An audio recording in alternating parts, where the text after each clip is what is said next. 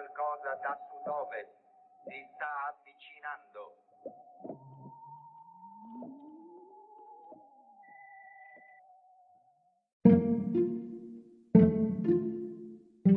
Il 31 marzo del 2017 muore a Narni, in Umbria, Hermes Maiolica, alias Leonardo Piastrella, 34 anni, di Terni. Sto leggendo una notizia online proprio di quei giorni che dice è morto questo pomeriggio durante un'operazione al fegato. Addio al re delle bufale. Era l'artista delle bufale. Il genio alla storia delle fake news in Italia deve un grande contributo ad Hermes Maiolica. Noi però siamo riusciti a intervistarlo tramite un medium e questa voce viene dall'aldilà della realtà. Ciao Vincent, grazie di avermi invitato a Stramp, eh, sono molto contento. Eh, sì, beh, il mio periodo di attività eh, più intenso è stato dal 2013 al 2016, dove ho fatto tantissime bufale, tante beffe mediatiche, che poi qualcuna eh, conosci bene perché eh, me l'hai proprio smentita a te, se non sbaglio, una sicura sul Fatto Quotidiano. E i primi mesi del 2017 però ho deciso di smettere di, di maturare la cosa, anche perché non mi piaceva l'immagine che si era creata l'immagine mediatica di me che si era creata, che tipo che guadagnavo soldi con le bufale oppure lo facevo soltanto per un ritorno d'immagine, sì, insomma, per diventare famoso. Assolutamente. Non era vero, anche perché non ci ho mai guadagnato una lira o un euro con queste bufale, non ho mai messo banner pubblicitari nei blog, anche se i siti, insomma, con quelle bufale facevano milioni e milioni di visualizzazioni continuamente, però non potevo guadagnarci perché eh, non, non sarei riuscito a mandare avanti la missione che era quella educativa, quella lì di educare le persone all'uso corretto della rete e delle informazioni eh, fondamentalmente prendendole in giro. E se, ci avessi guadagnato soldi eh, mi avrebbero accusato di farlo solo per quello e, ta- e, tanto mi hanno accusato lo stesso di farlo per quello anche se non ci guadagnavo i soldi. E nemmeno per un motivo di immagine perché addirittura ho deciso di smettere a fine 2016 proprio perché non mi piaceva eh, l'immagine seria creata di me. Così nel 2017, visto che molti ragazzi iniziavano a fare la tesi di laurea proprio sul mio personaggio, le università hanno iniziato a chiamarmi e poi eh, già nel 2016 avevo fatto qualche incontro all'università, ma dal 2017 in poi è diventato eh, un, un, un boom di inviti anche perché dopo quello era successo, che il boom, cioè il momento più conosciuto era verso novembre-dicembre 2016, durante il referendum costituzionale, che le bufale più lette sotto il referendum hanno visto che erano le mie, hanno visto che il referendum ha perso per colpa delle bufale, secondo loro, quindi eh, per logica eh, il referendum è stato perso da Renzi per colpa mia. Quindi mi hanno anche accusato di cose gravissime il PD. E dal 2017 ho deciso di maturare la cosa e frequentare università, congressi, conferenze dove parlo più che altro della mia esperienza. Poi nei corsi online, lavoro molto nei master online, ottengo proprio dei corsi miei, e lì parlo di bufale ma non a livello scientifico dalla parte della mia esperienza, o, no, non è che spiego più tanto perché eh, esiste un paese co- con così tanti analfabeti funzionali, ma parlo più che altro di bufale dal punto di vista artistico, parlo della storia delle beffe mediatiche, dai casi eh, eclatanti come quello di Orso Welles o dei movimenti giovanili come Luther Blissett, Joyce Kex, la Culture Jamming, insomma tutta la parte delle beffe mediatiche non fatte per manipolare, ma anzi fatte per educare la gente agli inganni della rete. Ah, ecco, allora non sei morto, è morto l'artista che creava le bufale, che ingannava i lettori bonariamente e anche molti giornali sono cascati nelle tue fake news artistiche. E poi, come hai detto tu, altri ne hanno fatti una fonte di guadagno, replicando in infinite forme le tue bufale su siti e sterminati canali social. Eh, poi però se il 47% della popolazione italiana è analfabeta funzionale, non è certo colpa di Hermes. Ma Leonardo, perché su WhatsApp hai la foto profilo di Mattarella? Eh, perché ho la foto di Mattarella su WhatsApp? Beh, perché ormai mi identifico un, nelle istituzioni, anche perché oltre all'università e master online, eh, mi sono scordato di dirti che a, da settembre inizierò anche una mm, nuova avventura professionale per un progetto europeo. E visto che chiunque lavora nelle istituzioni ha sempre il quadro di Mattarella nel suo ufficio o dietro la scrivania, io non ho né ufficio né scrivania, è l'unico modo dove posso mettere Mattarella è su WhatsApp. Visto che adesso stiamo parlando di cose serie, volevo chiederti, secondo te producono più fake news i giornali o se ne producono di più sui social network? Beh, questa è una domanda un po' strana perché eh, una, sono due cose totalmente diverse. Ovviamente una notizia falsa online ha più eh, presa mediatica, no? se una provocazione funziona, una, una notizia fatta per propaganda che riesce a colpire il nervo scoperto dell'utente, eh, ci mette un secondo a diventare virale, a differenza magari di un giornale che sbaglia qualcosa, eh, lo legge qualcuno, ma non è che dopo si arrabbia e lo passa al vicino, rimane lì. Eh, ha molto più risonanza le notizie online, ma sono due cose diverse. I giornali in realtà non è che pubblicano bufale, semmai eh, fanno male informazione per eh, tenere i propri lettori dalla propria parte politica, diciamo che fanno informazioni di parte più che bufale.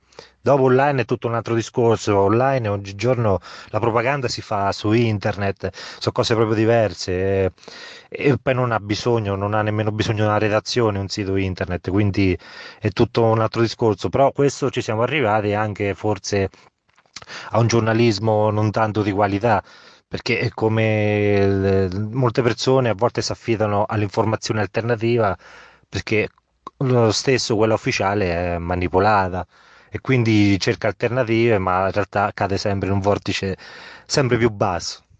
Stiamo parlando con eh, Hermes Maiolica, alias Leonardo Piastrella, ex autore di fake news satiriche tra il 2013 e il 2016, è stato autore delle bufale più virali. Nel 2017 abbiamo visto eh, è comparsa online persino la notizia mo- della sua morte creata naturalmente ad arte sempre da lui stesso. Ha deciso di smettere e ha iniziato a collaborare con università e istituzioni. Oggi è il presidente del Dipartimento europeo tutela androidi. Tu che sei un vero artista delle bufale, esperto di fake news, come giudichi questa vicenda che sta coinvolgendo in queste ore 5 Stelle su questi ipotetici finanziamenti dal Venezuela di cui si parlava già nel 2016? È tornata, a volte ritornano anche le fake news. Sì, le fake news tornano sempre, esistono gli evergreen, addirittura eh, tuttora a volte quando, accento, quando apro Facebook mi vedo i miei meme, le mie notizie false fatte a fotografia, così, no? Che non so veri articoli, ma so tipo screenshot eh, di giornali che, di notizie mai successe, insomma. E le, e le vedo girare tutt'oggi dal 2013, quindi non muoiono mai, come quella della Boldrini eh, che gli avevo fatto dire, una citazione falsa che Natale sarebbe stato vietato fare il presepe o festeggiare il Natale in generale perché non rispettava le altre religioni e, e questa ogni anno a Natale diventa virale. A un certo punto ho dovuto chiedere scusa alla Boldrini perché anche la Boldrini ogni anno a Natale ripubblica questa bufala con scritto attenzione la bufala, cioè ormai è un evergreen, cioè non è più Natale se non c'è la bufala dei Boldrini. E, sì, ritorno le bufale, però questo discorso de, del finanziamento di questi soldi che sono stati dati apparentemente a Casaleggio eh, sicuramente è una bufala, un oggetto di manipolazione. Eh, da quello che ho letto è evidente che sia una bufala, cioè un, più, più una bufala, cioè non è una bufala, qui mi sembra qualcosa, se non è vero, che poi ovviamente non aspetto a me decidere se è vero o no, che ci penserà la procura, anche perché è stata aperta un'inchiesta, non è che posso improvvisarmi eh, capire se è vero o no perché non, non, ho abbastanza sufficienti informazioni per saperlo. Questo ci penserà la procura anche se è abbastanza palese che non è vero. Proprio che una bufala qui sembra proprio una cosa architettata a tavolino semmai. Perché cadere in una trappola dei giornali che casca una trappola del genere non eh, pensando ai rischi che poi andranno a subire, che infatti il Davide Casaleggio ha intenzione di fargli una bella querela. Eh, evidentemente c'è qualcosa di più grosso dietro che, che la querela eh, è il minimo della pericolosità, diciamo.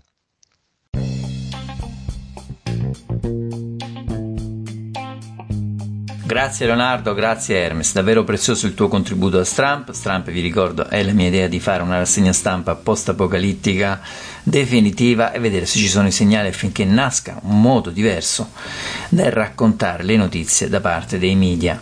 Partiamo dai giornali, dai social network, dalla televisione, da questo racconto dei media a cui siamo esposti 24 ore su 24. Vi invito ad ascoltare a tal proposito l'episodio 25. Partiamo dai giornali perché sono la prima pietra di quella grande costruzione collettiva che si chiama opinione pubblica. Leonardo ci ha spiegato come ormai il ruolo dei social sia importante e predominante, ma anche i giornali da qualche anno sono sui social e fanno informazione sui social. La fruizione delle notizie sui social network è molto diversa rispetto a quella consapevole di chi compra, acquista un giornale o va direttamente sulle pagine del proprio sito preferito o ha un abbonamento a un quotidiano. Sui social, su internet in generale, nelle notizie ci si imbatte, per non parlare poi delle app di messaging dove vengono convogliate ogni genere di amenità, divertissima, meme e anche molte fake news. Io credo che le fake news vadano combattute, ma chi le combatte deve sapere che più in alto delle fake news c'è la disinformazione fatta in maniera strutturata. Ne stiamo leggendo in queste ore, sono stati prodotti persino dei documenti che secondo alcuni osservatori sono falsi, la Procura sta indagando, stiamo parlando di questo ipotetico finanziamento del Venezuela a Casaleggio per costruire un movimento chavista. Oggi il giornale di Sallusti scrive proprio così. Ecco, il figlio Davide ha presentato una querela in cui chiede che venga riunita al fascicolo d'inchiesta già aperto per fornire ulteriori informazioni al riguardo, poi continua in una sua esternazione su Facebook, dice non credo sia tollerabile in un sistema democratico che venga utilizzato un foglio palesemente contraffatto unito ad una storia assurda per screditare una persona che non c'è più. Invito tutti coloro che abbiano informazioni a riguardo a fornire a me o alla procura tutti gli elementi che possono fare luce su chi e perché abbia voluto buttare fango sul ricordo di mio padre. Andrò fino in fondo, ma ora leggiamo i principali quotidiani in edicola oggi giovedì eh, 18 giugno.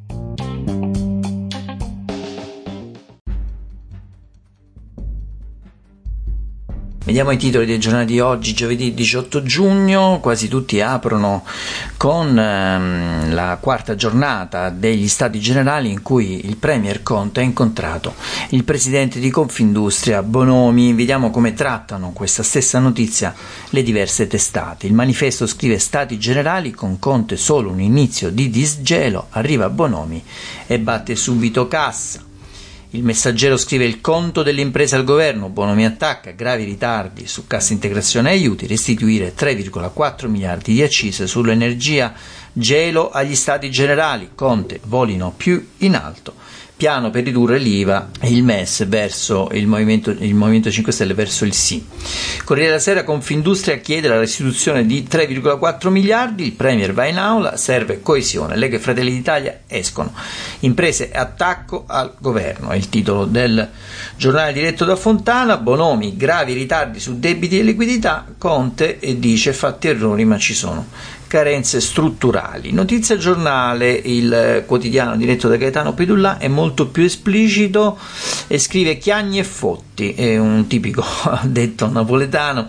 La Confindustria spara sul governo e intanto intasca gli aiuti pubblici per il suo giornale. Il suo giornale dovrebbe essere, anzi è il sole 24 ore. La stampa, l'industria crolla, Bonomi Conte, scontro frontale, scrive il quotidiano diretto da Massimo Giannini. Il giornale di Sallusti scrive incubo settembre nero, imprese in rivolta, Confindustria durissima col governo, ritardi inaccettabili, lo Stato paghi i debiti, le fake news del Premier sul reddito e povertà, Berlusconi in Europa subito i fondi all'Italia. Eh, Repubblica ha l'apertura ad una diversa notizia, la vedremo dopo, però su questa vicenda scrive accise e rimborsi, Confindustria presenta il conto al governo. Diamo uno sguardo anche alle altre notizie sulle principali testate oggi in edicola. La Repubblica apre con il rilancio dell'economia, Gualtieri meno vincoli sul lavoro a termine, i contratti sono 2,6 milioni, il piano del PD prorogare oltre 24 mesi quelli in scadenza, malumori nel Movimento 5 Stelle, il ministro non si può mantenere all'infinito il blocco dei licenziamenti, poi incentivi a chi non taglia i posti. La stampa decide di aprire con Di Maio, verità su Regeni, il tempo dell'attesa è finito, lettera al Cairo, la procura egiziana collabori, ora esigiamo risposte. Fatto quotidiano notizia politica sulle vicende del Movimento 5 Stelle, c'è un'intervista a Di Maio, aiuto da Conte magari, al governo altri vent'anni. Eh, basta capi di Battista lavori con tutti noi al nuovo Movimento 5 Stelle. L'apertura del manifesto invece dedicata alla bocciatura della Corte mh, mm, dei Conti europea al TAV, benefici ambientali sovrastimati, previsioni di traffico gonfiate, costi lievitati e ritardi infiniti. La Corte dei Conti eh, dell'Unione Europea demolisce la Torino-Lione su tutta la linea. I Notav eh, annunciano che eh, siamo in tempo per fermarlo. Il Movimento 5 Stelle rilancia lo stop, c'è del silenzio da parte del eh, PD. La notizia giornale, sempre sulle vicende politiche del Movimento 5 Stelle, ha una lettura molto originale, dice altro che scissione, la sortita di Di Battista ricompatta i 5 Stelle. E con questo è tutto, vi do appuntamento alla prossima puntata di Stramp. Saluto Stamp.